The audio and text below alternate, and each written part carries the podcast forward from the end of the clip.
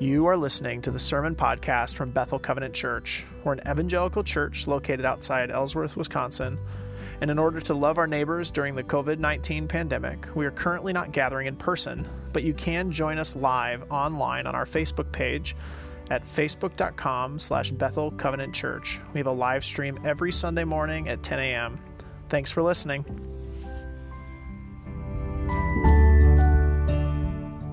So in the in the middle of this uh, this season, I want you to start this morning by opening your Bibles to Matthew uh, chapter 16, verse 13 through 28. Um, so yeah, Matthew 16, 13 through 28. Uh, take a minute to open that up. Um, we'll be hearing that scripture read in, in just in just a moment. Um, you may know this if you've been with us a long time. Uh, we started in the Gospel of Matthew here at Bethel last December.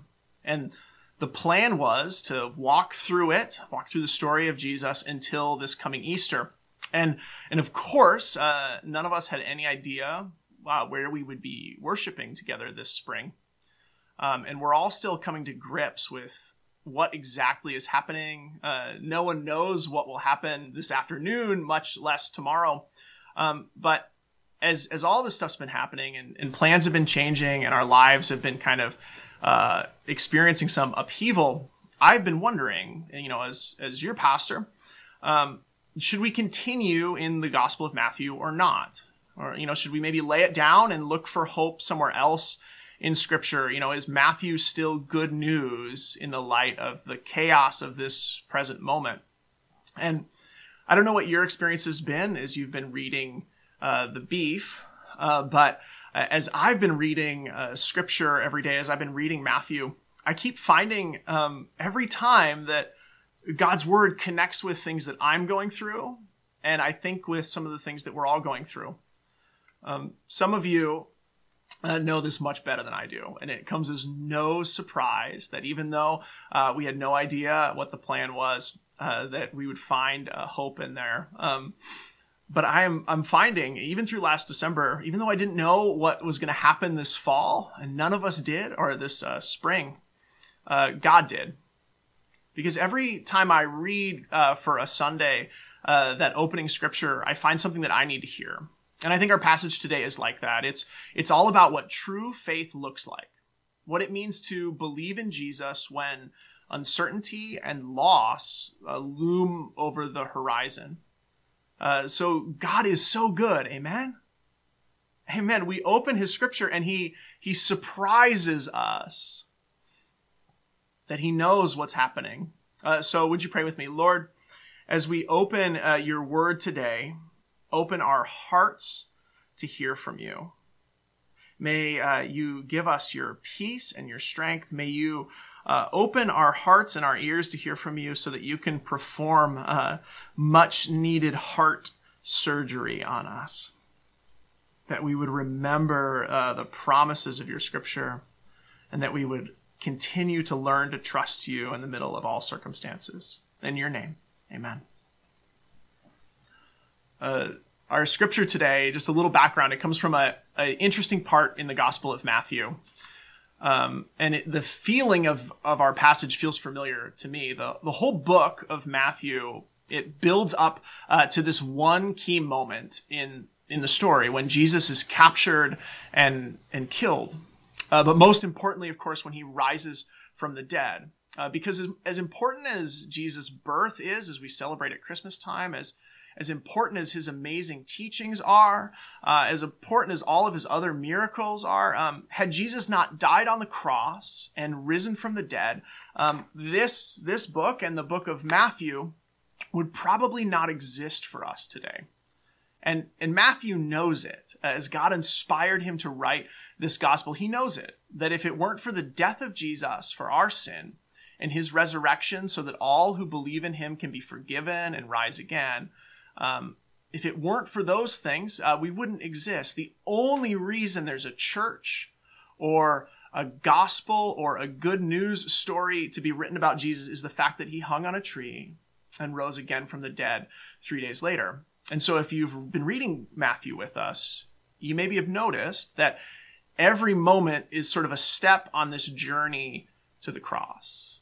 Um, uh, and we're finally starting to reach this part of the gospel where it becomes increasingly clear, uh, both to Jesus and to all his disciples, uh, what is coming, what's what's on the way, where things are going. That the kingdom of heaven that Jesus is bringing down to earth will be brought about on a cross and in an empty tomb.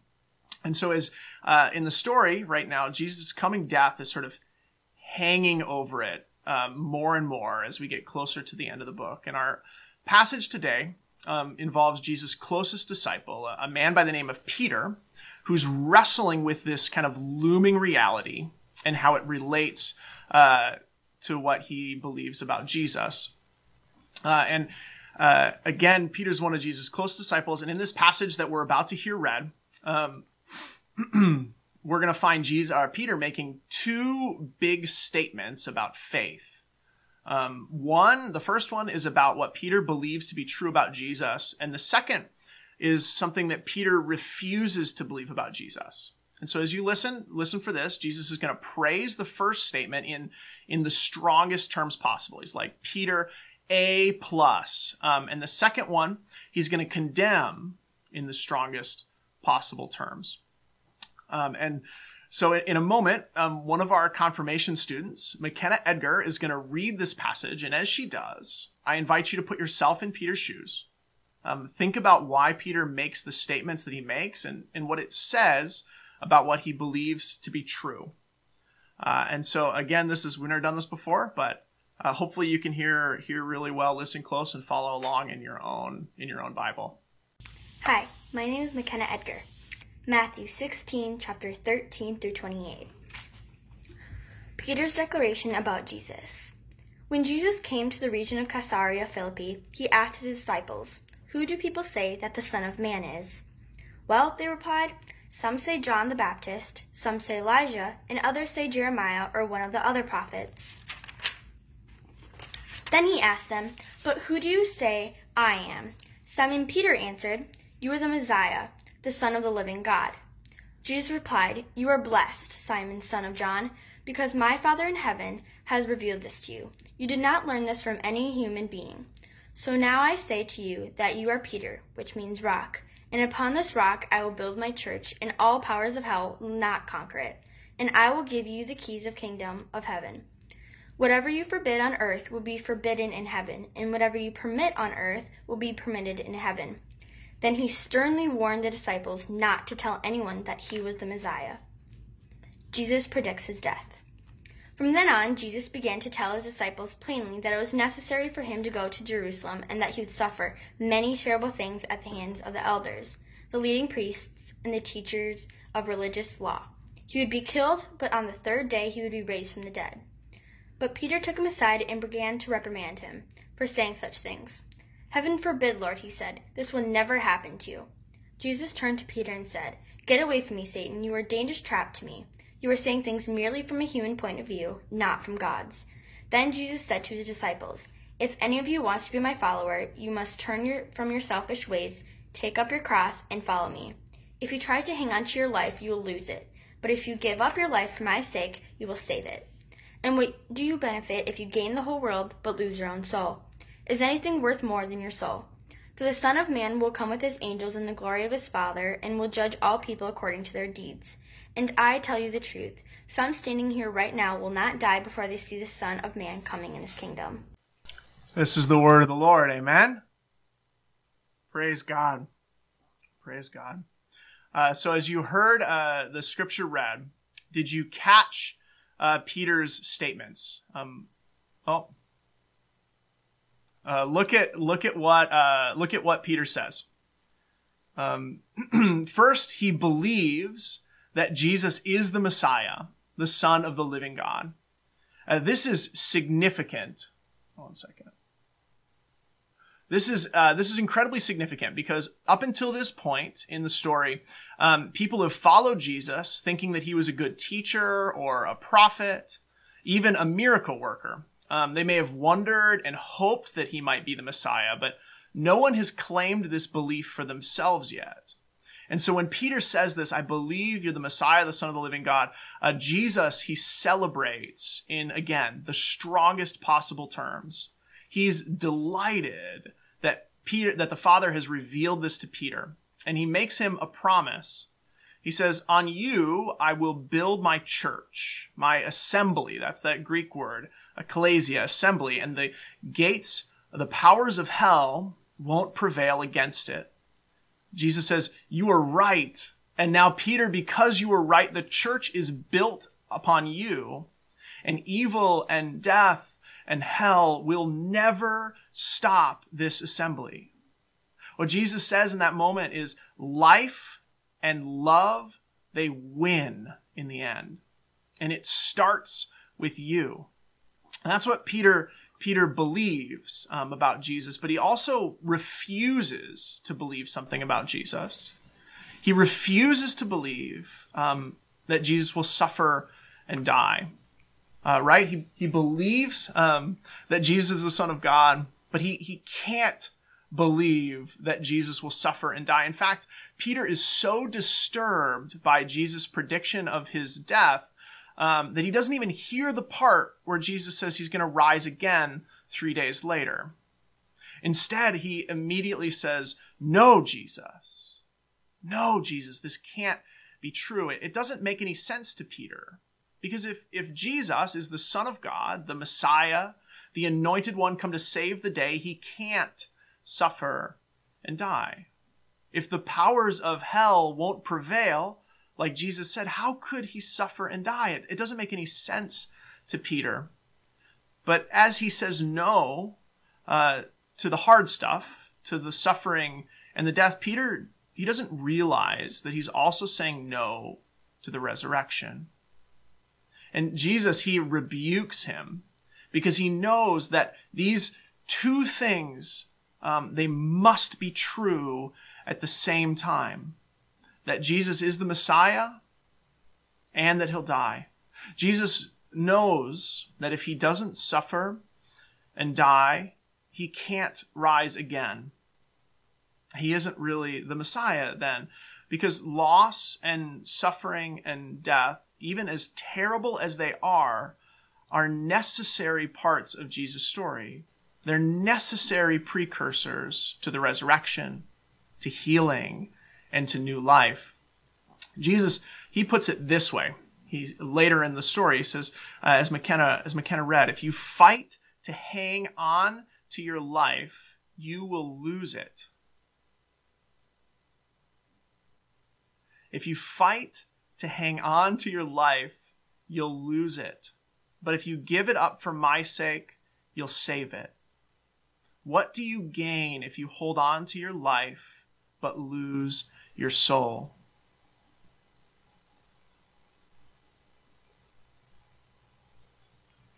Often we're tempted to think that faith is about pretending that loss or hardship or tragedy can't touch us, uh, that they aren't real. By saying, oh, uh, I'll see them later, so I'm not going to mourn um, their loss. Sometimes we're tempted to think that faith is about ignoring life's obstacles and putting that happy face on and pretending everything is great all the time, even if it isn't. But Jesus shows us that this isn't true. Faith is not denial and it's not ignorance. It's believing two things at the same time that death, hardship, and loss are real. But because of Jesus' life and love, win in the end. As you know, I don't have to put too fine a point on it. All of us are beginning to experience some kind of loss right now. Uh, maybe you've lost a routine. Maybe you've lost some income or a job. Maybe you've lost that sense of stability and safety. Some of us, uh, it hasn't even been long enough to know what we've lost yet. But some of us, I read today, this week, are are grieving not being able to see their students for a few weeks, maybe the rest of the year. Uh, we're grieving missing coworkers, missing friends, not being able to go to movie theaters or go eat in the restaurant or, or go to the arcade. Some of us are worried about future losses, future hardships that might be around the corner. And for the first time that I can remember, we are all in that same boat together. And so, as we face loss and uncertainty together, we're going to want to cover them up, ignore them, explain them away, and and then we're going to act in all kinds of strange and sometimes destructive ways in response to those losses. That's something that's probably going to happen to us. Uh, it's human, and, and as we're facing those losses, we may even want to think that faith is about pretending those losses aren't real and focus on the positive. But the word that uh, God keeps speaking to me this week as I've been studying the scripture and reading and praying for all of you. And I think the word that he has for us as a church is this that faith is not about denying loss. Faith is not about pretending it's not so bad. It's not numbing or ignorance. Instead, it's in the middle of the reality of loss, trusting that life and love win in the end because of Jesus, believing two things at the same time. The loss is real, but because of Christ's death and resurrection, life and love win in the end. And so this week, my prayer is that we would live as if this is true not in denial and not dominated by fear and anxiety either. Instead, let's remember that these things are not a challenge to God's love for us, that they don't negate God's love and care and power, but instead, they often lead to the greatest displays of his love and power. Because through a loss, Jesus died so that we might be forgiven and live.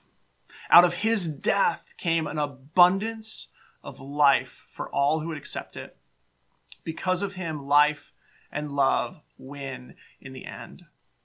He won't force any of us to embrace that. He won't drag us there kicking and screaming. And so, if you've never admitted the ways um, that you act in selfish ways against God and against others, the Bible calls this sin. If you've never admitted that that you're a sinner, that you sin, if if you've never asked for God's help, His forgiveness, and His grace, today is a great day to do it. And if you have, um, like me, maybe you need a reminder today.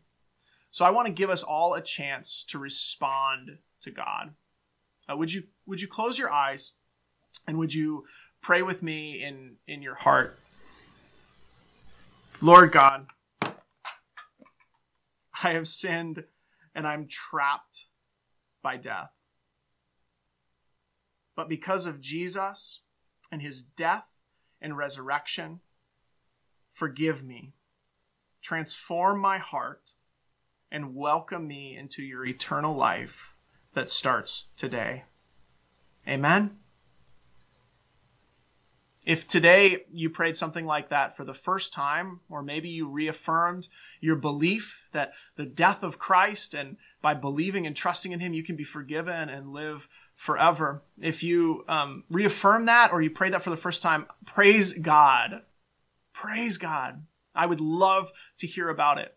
Um, and whatever God's Holy Spirit is saying to you today, uh, I pray that you listen and you hear and you wrestle with it this week and and and this day because I believe out of the very real loss we're experiencing today and may experience tomorrow, we will see life and love win in the end. I do not know what tomorrow will hold, but we can trust God that He knows, that He'll be there in it. Not just until this life is over either, but forever, forevermore for those who trust Him. So may we live not ignoring or covering the hard stuff, but facing it, feeling it, mourning it, but also remembering that God's life and love always get the last word. Amen? Amen, church.